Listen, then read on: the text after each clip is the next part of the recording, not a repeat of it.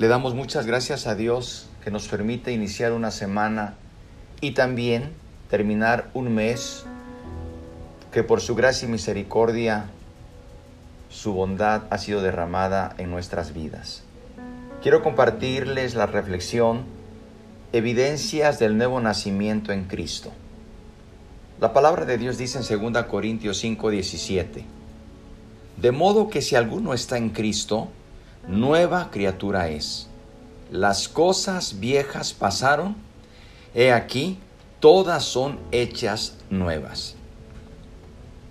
Queridos hermanos y amigos, debemos saber que hay ciertos signos que siempre acompañan y atestiguan el nuevo nacimiento.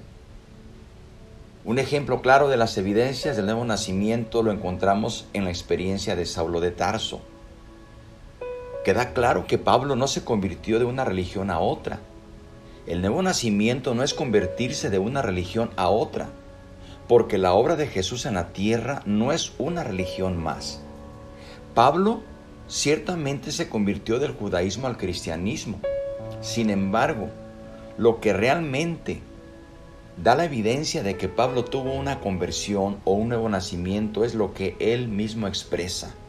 De modo que si alguno está en Cristo, nueva criatura es. Las cosas viejas pasaron, he aquí todas son hechas nuevas. En otras palabras, Pablo está diciendo que el testimonio de su conversión son las marcas de un cambio radical de carácter, de un cambio de vida y que a partir de ese nuevo nacimiento todo es diferente. No hay duda que Pablo abandona claramente su vida pasada para convertirse en un fiel seguidor de Jesucristo. Ahora permítame compartirle en estos breves minutos algunas evidencias del nuevo nacimiento y que yo espero que usted esté disfrutando de esta nueva vida en Cristo y si no, es el mejor momento para que usted comience a partir de hoy a vivir una vida nueva en Cristo Jesús. La primera evidencia es que el que ha nacido de nuevo reconoce a Jesucristo como su Señor, no solamente como su Salvador. La Biblia dice que cuando Pablo tuvo su encuentro con Cristo, cayó en tierra y él le dijo, Señor, ¿qué quieres que yo haga? Esto es muy importante. ¿Qué quieres que yo haga? Saulo tiene un encuentro con Jesucristo y lo más que desea es tener una transformación, hacer la voluntad del Señor Jesucristo. También recordemos aquel episodio cuando Jesucristo fue a la casa de Saqueo, aquel hombre de mala fama, y cuando entró a la casa, Saqueo mostró una transformación de vida. Incluso Saqueo dijo, Señor, quiero cambiar. Yo quiero vivir una vida diferente voy a reparar el daño que he hecho a muchos. Y por eso Jesús dijo, hoy ha llegado la salvación a esta casa. Querido hermano y amigo, tenemos que reconocer que Jesucristo es el Señor y, Salvador, de, y Salvador de nuestra vida. La segunda evidencia es que el que ha nacido de nuevo no solamente se duele por su pecado o siente algún sentimiento o algún lamento temporal, el que nace de nuevo reconoce su pecado, ciertamente le duele, pero se aparta de él definitivamente. A esto se le llama conversión genuina. Volviendo al ejemplo de Pablo, la última vez que vimos a, en aquel momento, Saulo en Hechos 8.3, dice que asolaba la iglesia, que entraba casa por casa, que arrastraba a hombres y a mujeres y los entregaba en la cárcel, y que él tenía hambre de erradicar a todos los cristianos. Pero ¿qué sucede cuando él tiene un encuentro con Cristo? Él mismo lo dice en Gálatas 1, 3 al 14, porque ya habéis oído acerca de, de mi conducta en otro tiempo en el judaísmo, que perseguía a la iglesia de Dios y la asolaba. Por eso, cuando Pablo tiene un encuentro con Jesucristo, todo eso queda atrás. Su vida es diferente, su pecado queda atrás. No tenemos que seguir viviendo en el mismo pecado. Ciertamente somos asediados por el pecado, pero ya no nos complacemos ni cometemos el pecado de manera voluntaria o de una forma de deleitarnos en él. Por el contrario, cuando cometemos algún pecado, el Espíritu Santo nos redarguye e inmediatamente le decimos al Señor, Señor, perdóname, yo no deseo ni quiero ir y renuncio a este pecado, porque mi vida es tuya. Querido hermano y amigo, una tercera evidencia de una persona que ha nacido de nuevo en Cristo es que tiene una convicción total, sabe a quién, a quién ha creído, tiene una convicción de que su vida le pertenece a Jesucristo. A partir de ese momento no tiene dudas.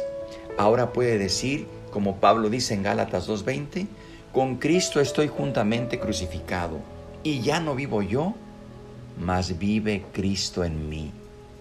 Hermano y hermana en Cristo, en ese nuevo nacimiento uno se goza, uno se alegra y uno puede decir, ya no vivo yo, ahora Cristo vive en mí. Esa es una convicción no se dice como algunos, es que mi religión me, prohíbe hacer esto, es que mi religión no me permite hacer aquello. No, el nuevo nacimiento da testimonio de una convicción en el cual ese hombre, esa mujer dice, me he apartado de ese pecado porque ahora soy una nueva criatura y porque ahora no hago lo que yo quiero, lo que yo deseo, porque Cristo vive en mí y Él domina controla y guía mi vida.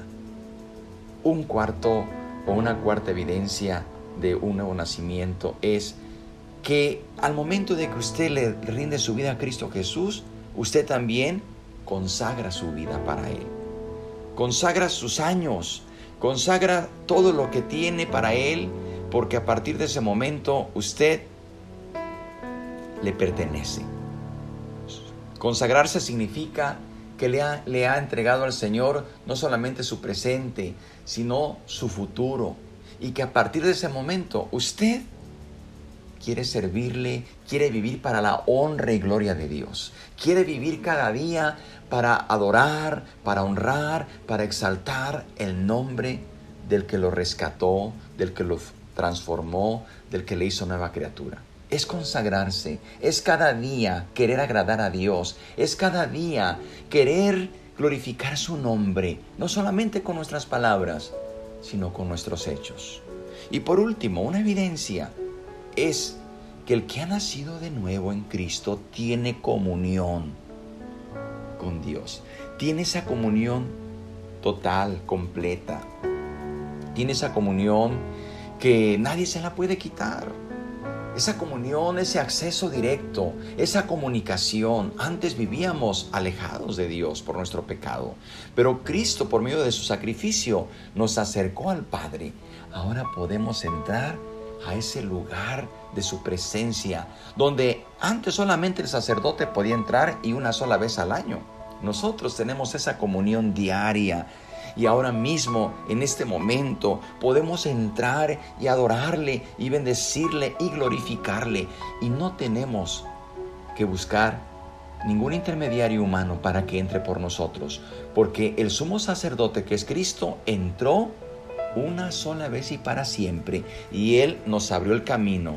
El velo del templo se rasgó para que todo aquel que desee entrar, que desee tener comunión con Dios pueda hacerlo libremente en el nombre de Cristo Jesús.